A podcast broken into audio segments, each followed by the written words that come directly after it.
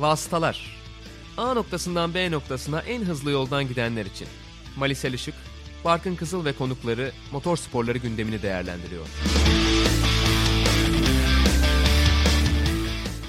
Vasıtaların 38. bölümüne hoş geldiniz. Özel bölümümüzde sevgili Berk Sarıoğlu ile beraber İstanbul Park öncesinde bir kısa değerlendirme yapacağız. Ben Barkın Kızıl, Malisel Işık'la beraber her zaman olduğu gibi buradayız. Berk abi hoş geldiniz. Hoş bulduk. Mali sen de hoş geldin. Hoş bulduk. Programa başlamadan önce hemen Sokrates derginin Kasım sayısındaki iki Formula 1 yazısını sizlere hatırlatalım. İlki Serhan Acar'ın Hayaller ve Hatıralar yazısı elbette yine Türkiye Grand Prix'sine döndürecek bizi. Ve Türkiye Grand Prix'sinin belki de patronu diyebiliriz. Felipe Massa ile ilgili Malisel Işık'ında Gönüllerin Şampiyonu yazısı derginin içinde yerini almış vaziyette Kasım sayısını elbette edinebilirsiniz. Ve bölüme başlayalım. Aslında sezonun genel bir değerlendirmesi ve bu noktaya kadar olan kısmıyla mı başlamak daha uygun olur ne dersiniz? Evet öyle yapabiliriz. Çünkü sezonun kritik bir noktasına doğru da geleceğiz. İstanbul Park şanslı bir şekilde herhalde bizi tarihi bir şampiyonda tanıklık ettirecek gibi görünüyor. Ne dersiniz? Evet yani bu ilginç sezonda ilginç şekilde Türkiye'ye gelen yarış ilginç bir şekilde bir şampiyonlukla sonuçlanacak gibi görünüyor. Zaten son 4 yarış kaldı. Bence de öyle yapalım. Peki bu arada Berk Sarıoğlu'nu da hemen tanıtmış olalım. TRT F1 yorumcusu, otomotiv yazarı, otoloji.com ve şu anda da Play Spor'da Oruç'da yine yorumculuk yapıyor YouTube kanalında. Elbette orayı da takip etmenizi önerelim. Okay Karacan ve Elif Bekfelavi ile beraber çok da güzel programları var. Onu da hatırlatmış olalım. Berk abi sen nasıl görüyorsun bu sezonun şu ana kadarki gidişat tabii Mercedes yine şampiyonluğunu ilan etti ama hani yükselişte düşüşteki takımlar da var. Mercedes yine Türkiye'de favori olur mu? Ve Hamilton burada şampiyon olur mu? Belki de önemli soru o. Bence olacak gibi görünüyor. Yani bunun için olmaması için hiçbir neden yok. E, çünkü burada yarış kazanan e, iki pilottan bir tanesi zaten griddeki. Dolayısıyla en tecrübeli isimlerden biri Türkiye'de. Yani dolayısıyla bence hani burada şampiyon olacaktır. Çünkü bir de bunu çok uzatmak da istemiyor aynı zamanda. Takımla ilgili çünkü bu kontrat sözleşmeleri, kontrat olayları iki, iki şampiyonluk e, sonuçlandıktan sonra noktalanacak diye bir kendi aralarında anlaşmaları var. Onu da bir an önce yapmak istiyorlar. Yani iki tarafta. Dolayısıyla çok işin uzamasını bence şey yapmayacaktır. Türkiye'de bu iş biter gibi geliyor bana. İnşallah öyle olur. Yani Türkiye Grand Prix'si de ilginç bir şekilde dediğim gibi gelen Türkiye Grand Prix'si bir şampiyonlukla unutulmaz bir hale gelir inşallah. Sezona baktığımızda sezon beklendiği gibi gidiyor bence. Üçüncülük savaşı dışında beklendiği gibi gidiyor. Yani Mercedes çok rahat bir şekilde domine etti. Bütün yarışlarda pole pozisyonlarını aldı. Ve hani bir şekilde iki yarışı kaybettiler. iki tane galibiyeti verdiler. Onun dışında bütün yarışlarda kazanma potansiyelleri var. Zaten sezon başında da tahminler ben bütün yarışları kazanacaklarını düşünüyordum. Ama bir şekilde diğer takımlara verdiler. E, beklendiği gibi gidiyor bana kalırsa ama beklendiği gibi gitmeyen bazı pilotlar var. Tabii onları zaten birazdan değiniriz. Renault'un çıkışı son yarışlarda ilgi çekici oldu ve üçüncülük takımlar şampiyonasındaki üçüncülüğe de çok ciddi anlamda bir heyecan getirdi. Ferrari'nin düşüşü tabii hepimizin şaşırttı ve hiç beklenmedik. Bence 2020 sezonunun en bomba olaylarından bir tanesidir. Herhalde Ferrari tarihin en kötü sezonlarından birini görüyoruz. Yani Renault ile Ferrari bence biri olumlu biri olumsuz anlamda sezonun flashları gözleri diyebilirim. Tabii bu noktada aslında biraz da McLaren ve Pierre Gasly özelinde herhalde Alfa Tauri'den de bahsetmek lazım. Onlar da özellikle McLaren'ın yine inişli çıkışlı bir grafiği var. Sezona Lando Norris ile çok hızlı başladıktan sonra Carlos Sainz de iyi işler yaptı. Neredeyse Monza'da yarış kazanıyordu. Fakat son birkaç yarıştır çizgilerinin biraz düştüğünü görüyoruz ya da işte yayın öncesinde de konuşuyorduk sanki rakipler onların seviyesine gelmiş gibi gözüküyor. Alfa Tauri'de Gasly ile yeni bir sözleşme imzaladı. Zaten son bölümümüzde de bundan bahsetmiştik ama güçlü bir pilotu kadrolarında bir şekilde tutmuş oldular. Red Bull'a kaptırmadılar en azından. Herhalde onlar da İstanbul Park'ta podyum mücadelesi içinde olabilir eğer Verstappen veya Red Bull bir problem yaşarsa. Evet şimdi Alfa Tauri'nin Gasly'yi elinde tutması çok kritik bir karardı kendileri için. Aynı zamanda Gasly için de. Çünkü şimdi Alfa Tauri'nin şöyle bir riski olmaya başlamıştı. E, Alfa Tauri hani Red Bull'a pilot yetiştiren bir ikinci takım muamelesi görüyordu sürekli bir şekilde. Ve e, burada bir lider pilot eksiği vardı ve e, birazcık artık hani bu ikinci takım rolünden birazcık uzak durmak istiyorlardı. Bunu da lider pilot olmadığı için ellerinde bir türlü yapamıyorlardı aslında. Şimdi Pierre Gasly o role oturttu aslında Red Bull. Bu çok kritik oldu hem Gasly için hem Alfa Tauri için. Çünkü Gasly'nin artık kendini bir yerde ait hissetmesi lazım ve bütün enerjisini, bütün konsantrasyonu takıma vermesi gerekiyor. Bunu çok güzel bir galibiyetle bence taçlandırdı ve o lider pilot statüsünü de e, hak ettiğini bence çok güzel kanıtladı hepimize. Zaten biliyorduk Gasly'nin iyi bir pilot olduğunu ama erken gelen Red Bull koltuğuyla birlikte birazcık karizması çizilmişti açıkçası. O yüzden bence Gasly burada çok güzel işler yapacak. Yani onun e, kariyerinin güzel bir şekilde evrildiğini göreceğiz gibi geliyor. McLaren'a dönecek olursak McLaren'ın McLaren'ın buradaki tabii Honda yıllarından sonraki bu yükselişini görmek çok keyif verici. Bunu çok keyifli bir pilot kadrosuyla yapıyorlar şu anda. Ee, gelecek sene daha da keyifli olacak o pilot kadrosu Ricardo'nun gelişiyle birlikte. McLaren'ın son 5 yarışına baktığımızda sadece en son yarışta iki otomobille birlikte puan aldılar. Burada biraz şanssızlıklar da oldu. 3 yarış üst üste bir otomobil yarış dışı kaldı ve Rusya'da iki otomobilde puan almadı. Ee, bu da tabii onların takımlar şampiyonasındaki sekteye uğramasına neden oldu puanlarının. Ee, birazcık bu son dört yarışı abanıp asılıp işte Renault'dan o kaybettikleri üçüncülüğü zaten bir puan var aralarında bir şey de kalmadı. Ama o kaybettikleri üçüncülüğü geri alacaklardır diye yani düşünüyorum. Yani aslında çok düşünemiyorum. Renault bence kazanacak üçüncülüğü ama en azından elinden gelen her şeyi yapacaklardır. Burada Renault'un elinde tabii Ricardo var ama ikinci pilot Ocon biraz zayıf kalmaya başladı. McLaren'da o iki pilotun e, Sainz'ın da Norris'in de daha güçlü bir ikili olduğunu söyleyebiliriz. Yani Ocon'un zayıf olmasını katarsak. Evet orada avantaj sağlayan şey gibi sanki pilot kadroları gibi. Çünkü yani 135, 134, 134 sezonun son 4 yarışına giderken acayip bir çekişme bence. Ki aslında pilotlar şampiyonasında da benzer bir şey var diyebilir miyiz dördüncülük için? Ricardo 95, e, Leclerc 85, Sergio Perez 82. Sonrasında işte belki Lando Norris ile Carlos Sainz 69-65 puan. Onlar biraz daha uzakta ama yani şöyle bir baktığımızda 3 pilotun içerisinde yer aldığı, 3 farklı takımdan 3 pilotun içinde yer aldığı bir dördüncülük mücadelesi de var gibi pilotlar şampiyonasında. Şimdi dördüncülük mücadelesi çok heyecan verici. Söylediğim gibi Ricardo, Leclerc, Perez arasında sadece 13 puan var ama Norris, Carlos Sainz, Albon ve Gasly arasındaki puan farkı yani 4 pilot arasındaki puan farkı sadece 5. Hı hı. Orada da inanılmaz bir mücadele var. Orada aslında şöyle bir şey var. Gasly e, Albon'u geçmek istiyor puanlarda ve e, bir puan kendi... var değil mi aralarında? Evet aralarında bir puan var. Ve bunu her an yapabilir ki yapacaktır da bence. Çünkü Albon'a baktığımızda son 3 yarıştır hatta son 4 yarıştır sadece bir puan aldı.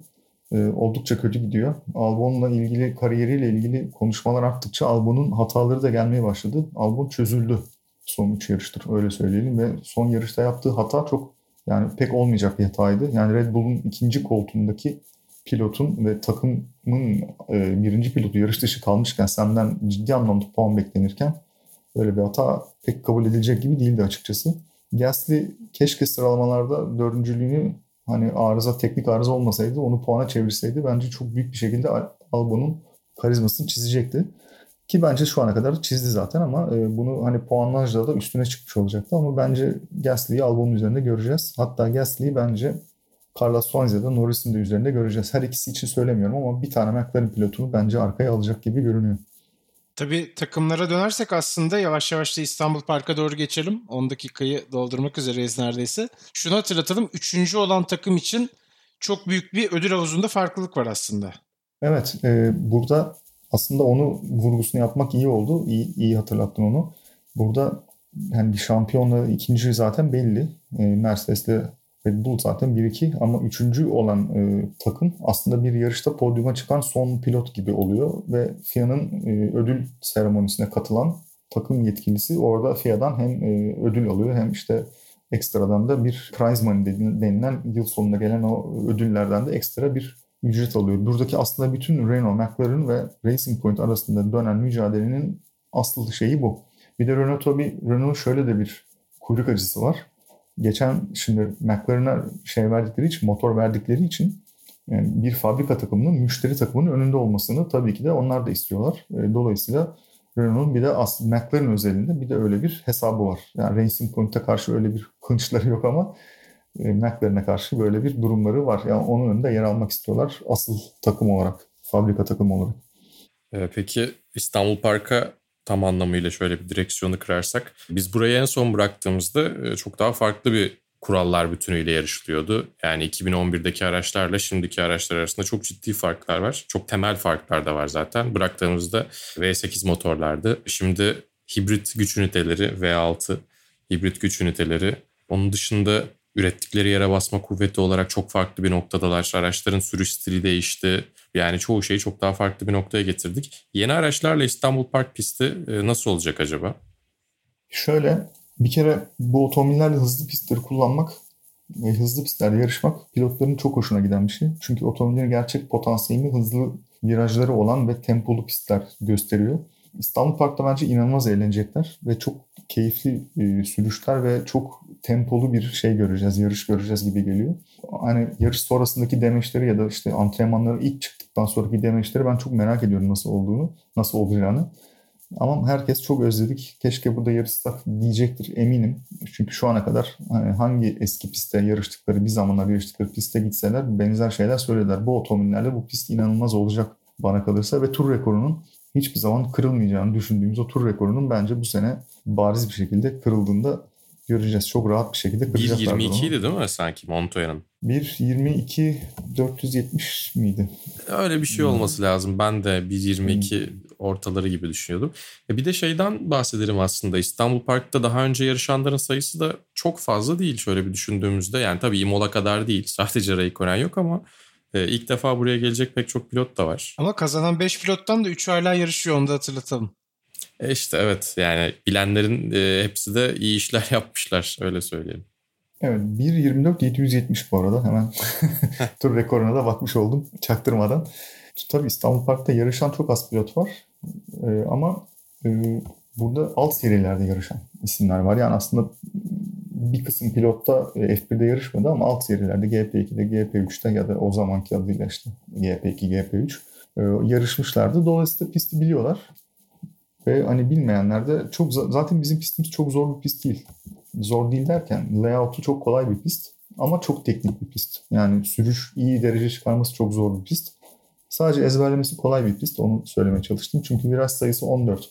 Yani viraj sayısı kısmen diğer pistlere göre biraz daha az. Dolayısıyla kolay ezberlenebilen ama e, çok çeşitli farklı çizgiler barındıran özellikle 8. viraj gibi çok aşırı teknik e, virajların olduğu ve farklı çizgilerle fark yaratabileceğiniz bir pist. Setup yapılması da zor bir pist bu arada onu da söyleyeyim. Çünkü hani özellikle ikinci sektör çok yavaş bir sektör. Yani daha doğrusu ikinci sektör değil, ilk sektörün sonu çok yavaş ama ikinci sektörle beraber tempo artmaya başlıyor. Üçüncü sektörde zaten hani en hızlı bölgesine geliyorsunuz pistin. Tam buna yap, geldim gelmişken e, yavaş virajlarla da tekrar start finish düzlüğüne çıkıyorsunuz. Start finish düzlüğü de aslında kısa bir start finish düzlüğü var. Yani pistin aslında bence daha uzun bir start finish düzlüğü olabilirmiş. Benim İstanbul Park'la ilgili şeyim o. Çok hızlı bir şekilde bitiyor. Hızlı bir otomobille start finish düzlüğü. O yüzden de birazcık da ayar yapılması da zor bir pist aslında. Ya bu piste yani. alışmak sevmekten daha zor geliyor diye bir şaka düşündüm ama şu anda çok oturmadığını fark ettim. oldu, oldu. Ya da oturuyor da olabilir emin değilim. güzel oldu güzel. Herhalde 11 ve 12. viraj arasındaki düzlük Berk abi senin dediğin gibi daha uzun. Orası belki daha uygun olabilir miydi? Hani yine İtalya'daki ee, gibi bir ilk şikan benzeri başlangıç da olabilirmiş öyle olsaymış. Ha, değişik. Yani şöyle evet aslında 10. Ee, virajdan 12. viraja kadar arada bir tane 11. viraj var ama orası viraj gibi değil. Ee, tam gaz geçiyor. Bir de zaten yokuş yukarı tırmanan bir yer olduğu için otomobilin yere basma gücü iyice maksimum çıkıyordu. Dolayısıyla onda açtığı zaman gazı 12. virajın frenajına kadar hiç kaldırmadan sağ, bayağı bir saniye gidiyorlar. Ben de çok keyifli otomobillerle orada hızlı yapmıştım, gazlamıştım. E, turlama şansım olmuştu. Gerçekten çok eğlenceli bir viraj, 11. viraj. Evet yani orası şey, asıl otomobillerin ayarını fark ettireceği yer o. Yani burada yavaş kalmanız, daha doğrusu 10. virajdan kötü çıkmanız düzlükteki sonundaki şeyi etkiliyor, hızınızı etkiliyor ve 11. virajdan itibaren tırmanmaya başladığınız için de burada motor gücü de öne çıkıyor. Çünkü motoru çok yani motor gücü düşük bir otomobilde yokuş yukarı çıkarken yeteri kadar hızlanamıyorsunuz. Bu da hani yokuş bitip de düzlüğe çıkıp frenaja gireceğiniz yerde arkadaki otomobil size çok rahat bir şekilde yetişmesini sağlıyor. Zaten DRS açıyorlar orada. E, dolayısıyla burada ciddi anlamda da geçişler göreceğiz 11. 12. viraja gelmeden yani o frenajda. Hani Vettel'le Weber'in kazasının olduğu noktada. ciddi şeyler göreceğiz. Geçişler göreceğiz gibi geliyor bana. Yani ben e, konuyu zaten hazır 11. ve 12. viraj demişken oraya bağlayacaktım. Sen de söylemiş oldun. E, İstanbul Parkı'nın hatırlanan yarışlarından bir tanesiyle. Hatta en hatırlanan yarışı diyebiliriz bence 2010 için. o kazada da anlatım kabininde sen de vardın yorumcu olarak. Biraz geçmiş yarışlardan şöyle bir bahsedelim aslında. E, 2010 özelinde ilk 2010'dan başlayalım. E, sonra geri kalan e, yarışları da şöyle bir hatırlayalım istersen. Evet. 2010'daki o olay aslında İstanbul Park'ın en çok hatırlanan olayı. Çünkü hem e, Red Bull'un bir bariz bir dublesinden olmasına neden olmuştu. Hem de takım içindeki dinamiklerin değiştiği yarışların başında geliyordu o. Vettel'in otomobilden indikten sonra eliyle yapmış olduğu hareket, işte evet. Weber'in moral bozukluğu ve bundan sonraki takım dinamikleri hiçbir zaman Türkiye'den sonra şey olmadı. Red Bull'un istediği gibi olmadı zaten. ikili arasındaki gerginliklerin başladığı yer diyebiliriz buna. Biz tabii Okay abiyle birlikte o yarışı anlatıyorduk. Yani anlatım şeyindeydik. Yorumcu e, olarak ben vardım. Okay abi anlatıyordu. Biz çok heyecanlandık. o olayları olayları gördüğümüzde hatta ben Okay abiye gösterdiğimde bak dedim geliyor diye işaret ettiğimde beraber ayağa kalktık böyle. Ondan sonra işte Vettel atağını yaptı. Araçlar birbirine çarptı. Okay abi böyle çok aşırı heyecanlandı. Hatta o kadar heyecanlandı ki ayağa kalkarken sandalyeyi böyle çok hızlı kalkmış ayağa. Sandalye itti, sandalye uçtu arkaya. Baktım sandalye gitmiş. Şimdi almam lazım çünkü oturacak bu sefer otururken düşecek. Sandalye yok altında. Abi ne yapacağız ne edeceğiz falan. Ben kulaklığı çıkardım iki dakika. Kendimi sessiz aldım. kulaklığı çıkardım gittim sandalyeyi aldım onu.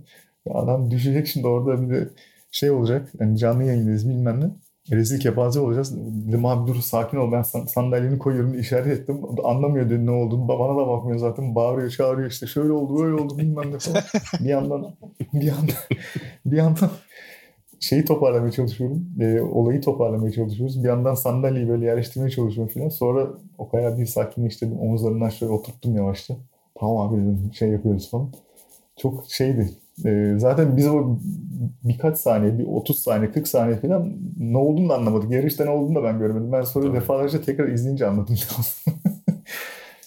o olaydan sonra. Hamilton'ın bir geçtiğini ben şöyle göz ucuyla görüp bir söylemiştim mikrofonda. O sesi evet. duymuş zaten. Ee, çok şeydi, çok ilginçti yani. Çok e, o tarihi ana biz de tanıklık ettik. Benim hiç unutmayacağım, hayatım boyunca unutmayacağım olaylardan biridir. İstanbul Park'taki. Ya bir de şey e, hakikaten çok garip bir yarıştı. Ee, ben de bu arada İstanbul Park'ta hiçbir yarışı tribünde veya başka bir yerde izlemedim. Hep hep açık alandan izledim. Hep ama hmm. şey e, ben de açık alanda ilk ilk sene 8. virajın oradaydım bu arada. Neyse ona da sonra zaten geliriz.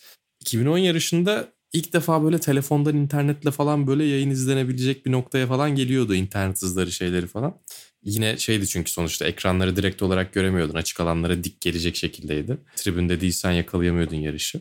İzliyoruz şey yapıyoruz ama benim galiba orada ya şarjım bitti ya televiz e, şey telefonun ekranı yeterince parlak değil falan ben kazayı göremedim. Bir baktık yok yani hani McLaren'ler bir iki geliyorlar. Şeyi göremedik. Red Bull nerede kaldı falan diye. Sonrasında anladık tabii ki o yani yarışın e, bitene kadar anlamadık gibi değil kaza olduğunu falan şey yaptık da. Sonra geriye dönüp mü izlemiştim nasıl yapmıştım hatırlamıyorum ama çok garipti. Ve şeydi e, sonraki birkaç tur ilk virajda Button'la Hamilton birbirlerine çok yaklaşıyorlardı. Sonra e, aynısı olmasın diye şey yaptılar. Onlara da böyle bir takım emri denilebilecek şekilde hani tatsızlık çıkarmayın bir tane oldu zaten der gibi ayırmışlardı. Sonra birbirlerine atak yapmayı kesmişlerdi. Ama hakikaten çok garip bir yarıştı. E, bir de herhalde en çok akılda kalan ilk yarıştır diye tahmin ediyorum. Çünkü ilk olduğu için. Çok acayip bir şeydi bence Formula 1'in Türkiye'ye gelmesi. Evet ben de ilk yarışı 8. virajdaki çim alanından izledim. Açık alandan izlemiştim. Ha işte aynı yerden izlemişiz. Aynı yerdeymişiz. Orada benim olduğum yerde ekran vardı. Ben kendim ekranın karşısına konumlandırmıştım. Oradan olup biteni izleyebiliyordum ama çok uzakta kalıyordu ekran. Hmm. Yine de işte gözünü kısarak falan böyle ne olduğunu anlayabiliyordum. Ben ilk şeyde gözlerim dolmuştu. Yani yeşil işte kırmızı ışıklar söndü, yarış başladı. Dedim ki herhalde bu gerçek değil. Ben biraz da uyanacağım falan gibi düşünüyordum böyle. Otomobiller önünden geçince böyle gözlerim doldu. Tüylerim diken diken oldu. Abi gerçekmiş. Abim vardı yanımda. Hmm. Abi gerçekten F1 Türkiye'de ve biz şu an izliyoruz. Ben inanamıyorum buna demiştim. Çok duygulandığım anlardan biriydi. Çok müthiş keyifli bir andı. Hiç unutmam o anda. Yani Türkiye Grand Prix ile ilgili iki tane çok böyle şey anım var. Unutmayacağım anım var. Bir de şey değil mi yani o araçların bir grid dolusu e, V10 motorlu aracın geçişi de bence o duyguya çok fazla etki ediyordur. Göğüs kafesini titretiyordu çünkü onlar. Ya inanılmaz bir ses vardı. Evet o da çok acayip bir e, etkiydi. Yani o sesleri duyabildiğimiz için de canlı canlı. O, o da ayrı bir şans oldu bizim için. Şu anki otomobillerin sesi çünkü bana kalırsa hiç F1'e yakışmayan bir sesle yarışıyorlar. Hiç hoşnut değilim bu ses olayından. Peki kulaklık kullanmış mıydınız? Ben sadece ilk yarışa gidebildim. Hem yaşım çok yetmiyordu hem İstanbul'da yaşamıyordum o dönemde. Beşinci virajda türbünde izlemiştim ben de. Yine Berkay senin söylediğin gibi çok yetersiz bir ekran vardı sadece. Hatta işte o yarışta Schumacher'in yaşadığı bir problem vardı. Sonrasında tekrar pisti dönünce biraz da çocuk aklıyla o ne oluyor falan olmuştu onu hatırlıyorum. Ama hiç kulaklık ya da işte kulak tıpası takmak aklıma gelmedi. Çünkü ben zaten o sesi duymak için de gitmiştim biraz. Şöyle biz e, zaten şeyde dağıtıyorlardı. E, bütün işte türbinlerde bilmemler her yerde dağıtıyorlardı. Biz de almıştık. Hatırlıyorum yanımızda vardı. Ama ben hani F1 zaten 95'te izlemeye başlamışım. 2005'te işte ilk defa canlı izleyeceğim yarışı. Dedim ki kulaklık mulaklık takmayacağım ben açık alandayım zaten. O kadar da kulak yani rahat, rahatsız yani kulağım sar olacaksa F1'in motor sesinden olsun abi ne yapalım dedim. Aynı fikirdeyim bu arada ben de. Deyip böyle bırakmıştım. Ee, ama sonraki yarışlardan bir tanesini hangisiydi hatırlamıyorum. Galiba 2000 herhalde 6'ydı bir sonraki sene. Ana tribünden bir şekilde izleme şansım olmuştu. Ana tribünde takmak zorundasın. Hmm, çok o yankı çok, yapıyor değil mi? Çok aşırı yankı yapıyor. Yani o bir de şey hani rahat edemiyorsun. Rahatsız oluyorsun artık bir yerden sonra. Orada takmıştık. Ama açık alanda takmamıştık. Ya bir de şeydi sanki. E, ben de hatırlamıyorum. Hiç kulaklık taktığımı hatırlamıyorum. Yani aslında iyi mi kötü mü? Yani tabii ki motorsporları taraftarı veya işte motorsporları izleyicisi olarak iyi tabii de e, zararı var mıdır diye şöyle bir şey düşündüğümü de hatırlamıyorum. Ben aslında çok daha sert bir testi şeyde yapmıştım. Sultanahmet'e gelmişti ya e, Fernando Alonso hatırlarsınız. Hı hı. Evet evet. E, oradaki eski ha sen de gitmiş miydin? Orada çok daha hı. yakından geçmişti yine V10 motordu. Belki oradaki etkiyle birlikte mi yani? yani güzeldi tabii ki ama hiç böyle ses çok yüksek rahatsız ediyor gibi bir şeye girmemiştim. Ama şey çok fark ediyor tabii yani şu anki e, araçlarla birlikte eğer seyircili olsaydı da mutlaka bahsedilirdi diye düşünüyorum şeyden. Hani ses farkından ve eskisi gibi olmadığından. Yani tonacı olarak belki tonlaması olarak ya da çok kötü değil ses ama e, yükseklik olarak çok ciddi fark ediyor. Yani gerçekten seni tam anlamıyla e, titretebilecek bir sesten buraya gelinmesi o açıdan kötü. Ama tabii ki işte yani onda farklı sebepleri var. Sonuçta e, o enerji geri kazanılabildiği için sonuçta sana ses olarak gelmiyor. O tarz şeyler teknolojik gelişimlerle de biraz e, avunuyoruz. E, son yarışta evet, da yani. keyifli bir e, şey vardı. Ama son yarış olduğunu biliyorduk biz değil mi 2011'de? Yenilenmemişti sanki. Tabii tabii zaten 5 artı 2 olarak yapılmıştı e, bizim sözleşme. 2011'deki son yarış olduğunu biliyorduk. Hani biz şey demiştik. Yani 2000 yani güzel bir 7 sene 7 yarış oldu. Unutulmayacak olaylar oldu. Keyif aldı herkes. İşte gerek pist içi gerek pist dışı aktiviteler çok yerindeydi. Yani pistte gidiş geliş rahattı ilk seneyi saymazsak e, trafik sorunu. Yani çok büyük sorunlar olmamıştı. Hani biz yarış tekrar düzenlenir diye düşünüyorduk. Ama pek öyle gelişmedi. Bir de tabii o dönem e, Bahreyn Bahreyn falan henüz başlamamıştı. Bu Orta Doğu coğrafyasındaki e, biz tek yarıştık. Rusya yoktu, Azerbaycan yoktu. Yok şey Bahreyn yani, vardı, Abu Dhabi yoktu. Abu Dhabi yoktu, Bahreyn vardı. Yani en yakın Macaristan'dan Bahreyn'e kadar olan coğrafyada bir tek biz vardık yarış olarak. E, Doğru. Dolayısıyla e, ne Rusya vardı ne başka bir şey var. Azerbaycan da yoktu. E, hani yerinin çok doldurulmayacağını düşünüp böyle duygusal bir izlenime de kapılmıştık. Birazcık. Peki hazır konu bu noktaya gelmişken ben aslında sizin de görüşlerinizin biraz bu yönde olumsuz olduğunu biliyorum ama yani hem aslında Türkiye Grand Prix'si çok sevilen bir pist. Daha doğrusu burada çok güzel yarışlar da oluyor öyle diyelim komple paket olarak. Hem bu sezon bazı takvimde sürekli olarak yer almayan pistlerde çok güzel yarışlar gördük. Sizce bu Covid döneminin, pandemi döneminin bundan sonraki yarış takvimine bir etkisi olur mu? Yani İstanbul Park kalır mı diye sormak çok istemiyorum çünkü kalmayacağını düşünüyoruz hepimiz aşağı yukarı öyle sanıyorum ki. Ama diğer pistler özelinde de şöyle bir değerlendirme yapılırsa acaba takvimde değişiklikler yaratabilir mi bu sezon? Takvimde bence kesinlikle değişiklikler olacak. Şöyle olacak. Benim düşüncem kesinlikle bunu göreceğiz. Bu e, kısaltılmış e, hafta sonu formatını ben göreceğimizi düşünüyorum. Çünkü Formula 1 bir süredir bu 21 yarış sayısını arttırmayı hedefliyor. Daha fazla coğrafyada daha fazla yarış yapalım diye ama takımlar ve takım personelleri bu işe çok sıcak bakmıyorlardı açıkçası. Şimdi bunun bence bir yolunu buldular. Hani burada İstanbul Parkı gelir mi konuşmuyorum ama takvime 21 yarıştan fazla yarış bence göreceğiz. 2021 için olmayabilir ama 2022 ve sonrası için yani her şeyin normale döndüğü, Covid durumunun, pandeminin ortadan kalktığı bir ortamda standart Mart'ta başlayan bir sezonda biz 22-23 yarışı göreceğiz ve bunu nasıl göreceğiz? Kısaltılmış hafta sonları ve arka arkaya yapılan yarışlarla göreceğiz. Yani normalde biliyorsunuz Covid'in olmadığı bir dönemde Formula 1 iki tane yarış yapar üst üste hafta sonları. Sonra bir hafta ara verirdi. Ama biz bu sene 3 hafta sonu üst üste yarış yapıldığını gördük. Hatta bazı pistlerde iki tane yarış farklı isimlerle iki yarış yapıldı.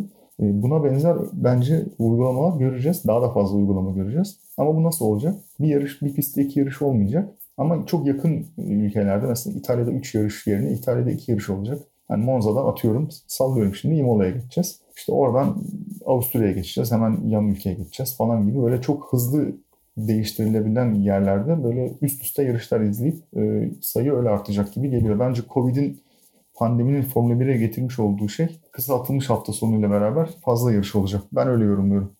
Bir de biraz şey gibi yani yeni yerlere yeni pazarlara ulaşmak her zaman Bernie Eccleston zamanında da ön plandaydı. Liberty Media zamanında da yine öncelik olarak değerlendiriliyor. Ama biraz öze dönüşü de eldeki yani hali hazırda zaten var olan Formula 1'in geçmişinde var olmuş ve sevilmiş pistleri de yani fan favorisi dedikleri, seyirci favorisi dedikleri pistleri de e, tekrar getirmenin farklı anlamlarda getirileri olduğunu da bence yakaladılar birazcık. Yani seyirci olarak tabii dolduramadıkları için belki şu an sadece sosyal medya tepkisi ve yarışla ilgili olumlu yorumlar artı yazmıştır. Ama eğer bunları özellikle de tribünlerin doldurulabileceği bir paketle harmanlayabilirlerse e, biraz yani heritage demek istemiyorum aslında. Çok fazla miras yarışı gibi değerlendirilebilir mi Imola ya da benzeri e, yarışlar emin değilim ama yani Mugello mesela hep bir motosiklet pisti olarak gördüğümüz ve Ferrari'nin test pisti olarak gördüğümüz. Onun dışında Formula 1'i çok hayal ettiğimiz bir yer değildi. Ama onboard kamera izlediğimizde, onboard turu izlediğimizde acayip keyif veren bir pist olduğunu fark ettik. Biraz kaçış alanlarının az olması, biraz o böyle şimdiki sıkıcı gelen pistlerdeki özelliklerin çoğunu taşımamasıyla birlikte bazı avantajları ön plana çıkıyor. Geçiş yapmak zor olabiliyor mu? Evet olabiliyor. Yani onlar da e, dezavantajları belki ama yine işte DRS alanını biraz uzatarak ki bence Imola'da e, böyle bir ihtiyaç vardı. Ufak tefek değişiklikler yapılarak piste çok fazla yatırım yükü vermeden böyle bir hani bütçe ayırmaya gerek kalmadan da o tarz daha eski usul pistleri diyeyim takvime katabilmek gerekiyor. Liberty Medya'da bir ufak ampul senin de söylediğin gibi Berk abi yanmış olabilir diye düşünüyorum. Umarız olur tabii ki. E, böyle bir şey olursa tabii ki İstanbul Park'ta e, maddi şartlar anlamında bir adım geride olsak da çok sevilen pistlerden bir tanesi. Ne zaman hangi pist takvime geri dönsün de, dendiğinde pilotlar hep ilk üç sırada İstanbul Park'ı söylüyor. Belki o zaman bir şansımız o açıdan olabilir. Şimdi tabii ki maddi engeller e, ciddi bir ket vuruyor. O yüzden uzun vadede çok sürdürülebilir görünmüyor. Tek seferlik gibi bakıyoruz. Evet ama şey avantajımıza şimdi maddi kısmı bir yere koyuyorum ama bu iki hani iki yarışın yakın coğrafyada koşulması konusunda bizim yanımızda hemen Azerbaycan var. Soçi de var hatta. Rus... O da çok uzak değil. Evet Rusya var, e, Soçi var. İkisi de çok yakın. Hani olası bir böyle bir senaryoda hani Türkiye'den sonra biz hangi yarışı yapabiliriz dedikleri anda iki tane pistte biz çok güzel komşuluk yapıyoruz. İki pistte de çok rahat bir şekilde yarış bizden sonra ya da onlardan sonra bizde yarış çok rahat bir şekilde düzenlenebilir ve maliyetleri de çok düşürecektir. Yani oradan çıktığın zaman Rusya'dan hani çok rahat bir şekilde iki gün içinde burada olabilirsin yani çok hiçbir problem yok. Aynı şekilde öbür tarafta da.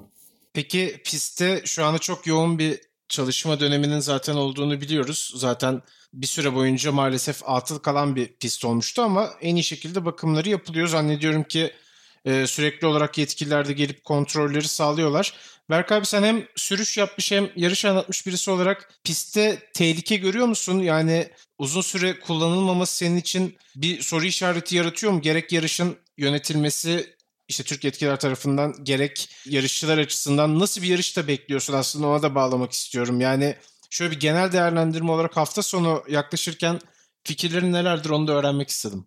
Tabii ki bu güzel de bir soru oldu. Şimdi pistin kondisyonu ben orada çalıştım bu arada. Onu da söyleyeyim. Bir buçuk iki sene kadar e, sürüş eğitmenliği yaptım İstanbul Park'ta. Yani benim iş yerimde orası. Öyle söyleyeyim. Her gün gidip geldiğim ofisimdi yani. Kıskandırma ee, bizi.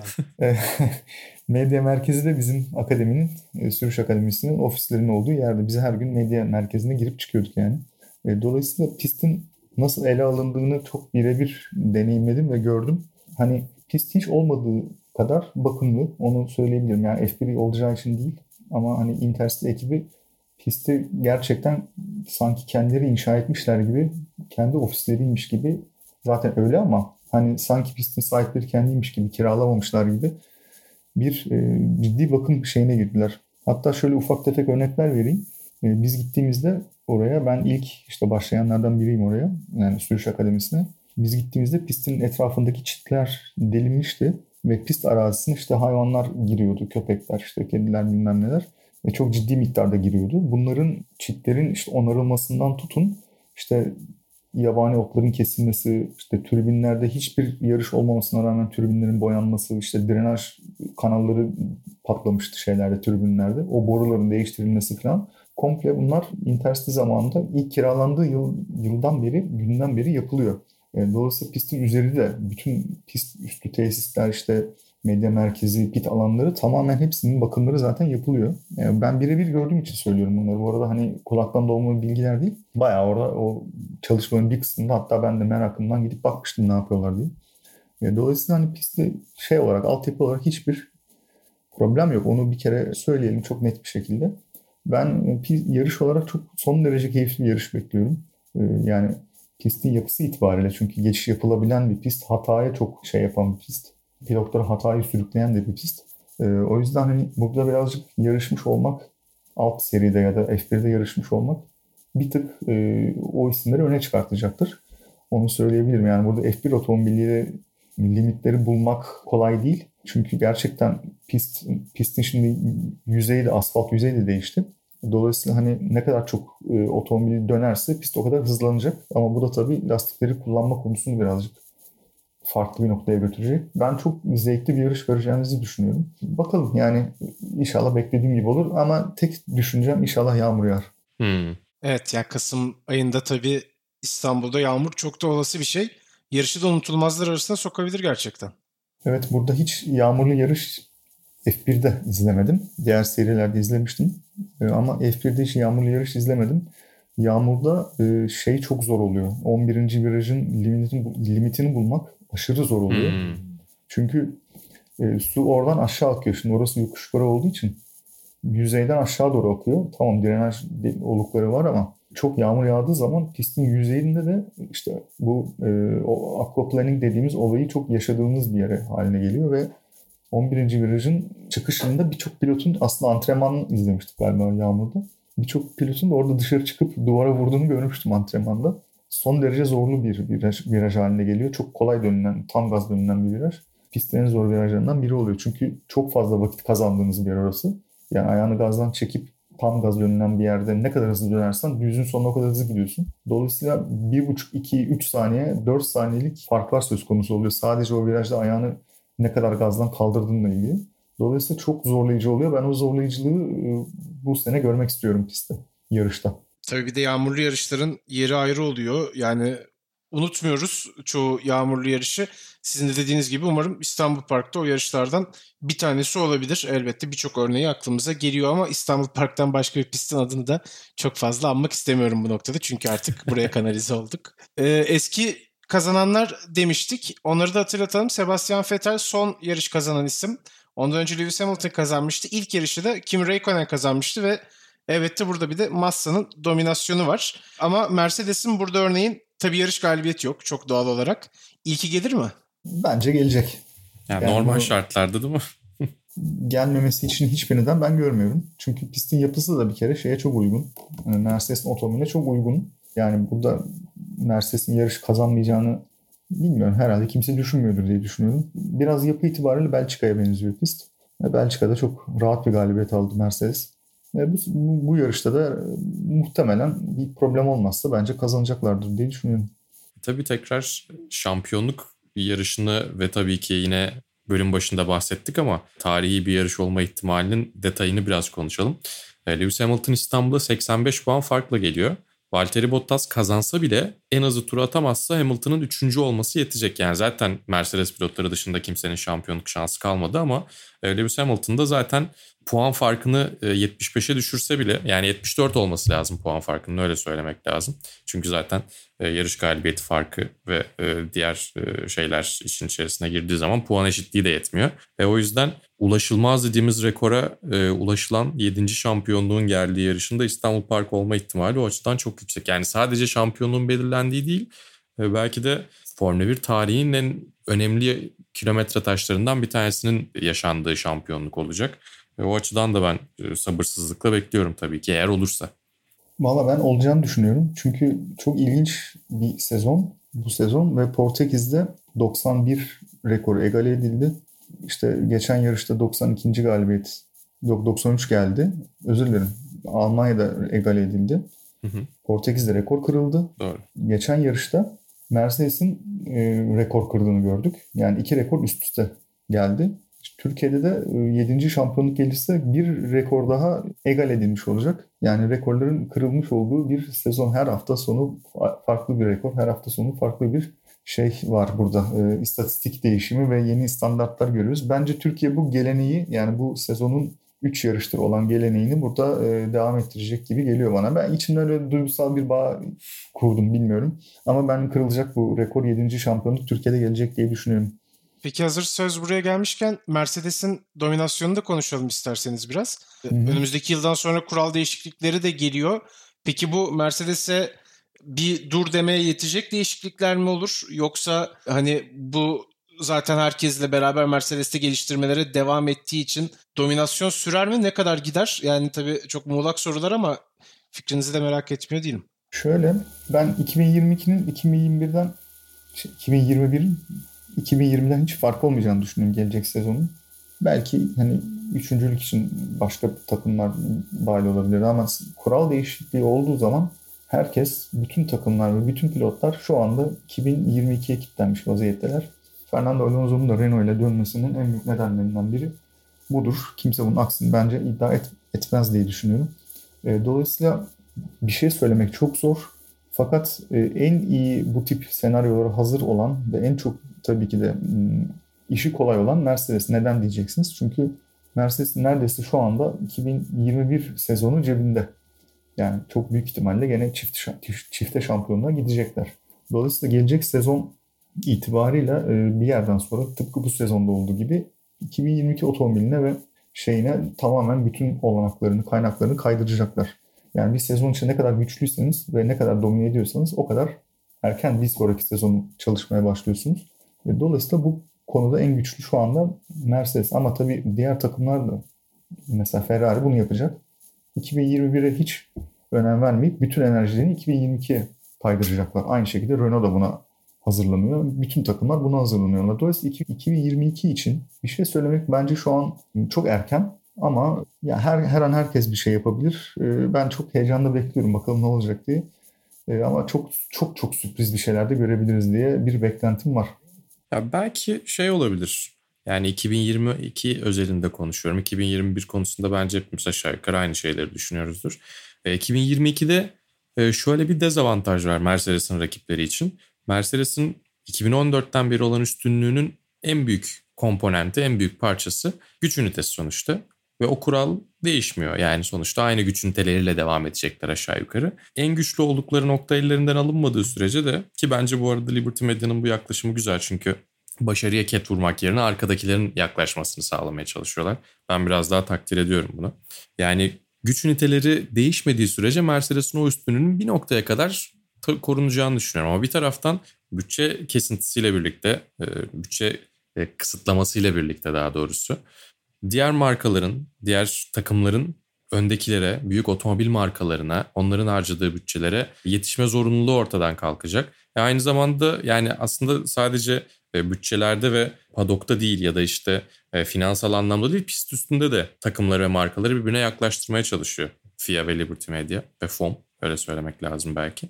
E, araçların birbirini daha rahat takip edebildiği bir noktada sürüş stilleri de biraz ön plana çıkacak olabilir. Yani biraz daha aracın galibiyete veya başarıya olan yüzdesi de azalacak olabilirse o zaman atıyorum Fernando Alonso'nun Renault'daki e, başarı katsayısı önümüzdeki yıl kaçsa 2022'de iki katına çıkabilir. Çünkü o zaman pilot çok daha farkını ortaya koyabilir. Ya da işte hani Imola'yı hiç izlemediğimizi varsayarak George Russell'ı öveceğim şimdi. George Russell'ın Williams'la aracın performansının çok daha fazla üzerine çıkabildiği bir durum 2022'de ortaya çıkabilir. Tabii 2022'de George Russell hala Williams'la olursa e, isyan eder başka bir yere gider mi ondan da emin değilim. Ama pilotların ön plana çıktığı bir noktada işler daha tahmin edilemez hale gelebilir. E ne olursa olsun o zaman her şeye e, dikkat ederek pit stratejinizi ortaya koymaya çalışıyorsunuz. Belki biraz daha Mercedes'in hegemonyası o noktada kırılabilir. Ama işte bu e, olumlu bir adımken bir taraftan dediğim gibi güç üniteleri de hala aynı kaldığına göre Mercedes o avantajı koruyacaktır. Yani şey çok enteresan geliyor. Ben bu soruyu çok cevaplayamıyorum açıkçası. Şimdi diyelim ki 2022'ye başladık biz. Formula 1 olarak, Formula 1 severler olarak izlemeye başladık ve ilk 4 yarış, 5 yarış geçti. Hala Hamilton ve Mercedes kazanıyor. Orada Formula 1 ne yapacak? Abi biz ne yaptık ya hiçbir şey değişmedi. Bu iş böyle devam ediyor. Orada bir B planı, alternatif çözümleri var mı? Ben bunu kendi ağızlarından duymak çok isterdim. Yani olur da yarışa giderseniz lütfen bu soruyu orada bulduğunuz bir HS gereği falan bulursanız sorun. Ee, çok merak ediyorum. Ee, dominasyon bitmezse ne yapacaklar? Hakikaten pek bir cevabını ben bulamadım kendi kafamdan. Belki onların vardır akıllarında bir şey. Belki de kimse de yoktur bu sorunun cevabı. Ya bende yok açıkçası bu arada. Zor bir soru. Bence yani böyle bir şey beklemiyorlardır. O yüzden de bu soruyu sormamışlardır. Ya da soruyu soran mutlaka vardır ama bu senaryoyu düşünmek istemedikleri için cevaplı üretmemişlerdir bence. Bilmiyorum. Bu arada çok Mercedes'ten bahsettik. Ben az önce söylediğim bir bilgi vardı. Mercedes'in galibiyeti yok derken tek başına yani Petronas Mercedes takımının galibiyeti yok. Yoksa motor sağlayıcısı olarak Ferrari ile de hatta kafa kafayalar. Üçer galibiyetleri var. Burada Ferrari'nin de elinden bunu alma ihtimalleri çok yüksek. Onun da altını çizmiş olayım bölüm bitmeden. Sonra Mercedes kazanmadı diye bana dedim diye bana kızmayın. Ee, böylece bölümü de yavaş yavaş kapatacağız. Sevgili Berk Sarıoğlu konuğumuzdu ve hep birlikte aslında şöyle bir İstanbul Grand Prix'si öncesinde düşüncelerimizi paylaşmış olduk. Sizler için derlemiş olduk. Berk abi çok teşekkürler. Çok keyifliydi. Ben teşekkür ediyorum. Bence de çok keyifliydi. Ee, daha sık yapalım inşallah. Tabii. Ne zaman müsait olursan her zaman bekleriz. Böylece bölümü kapatıyoruz. Vasıtaların bu bölümü sona erdi. Artık bir sonraki bölümümüz İstanbul Park'tan sonra olacak. Bakalım burada konuştuklarımızda yarış sonrasında konuştuklarımız ne oranda örtüşecek diyelim ve sizlere veda edelim. Hoşçakalın. Hoşçakalın. Hoşçakalın.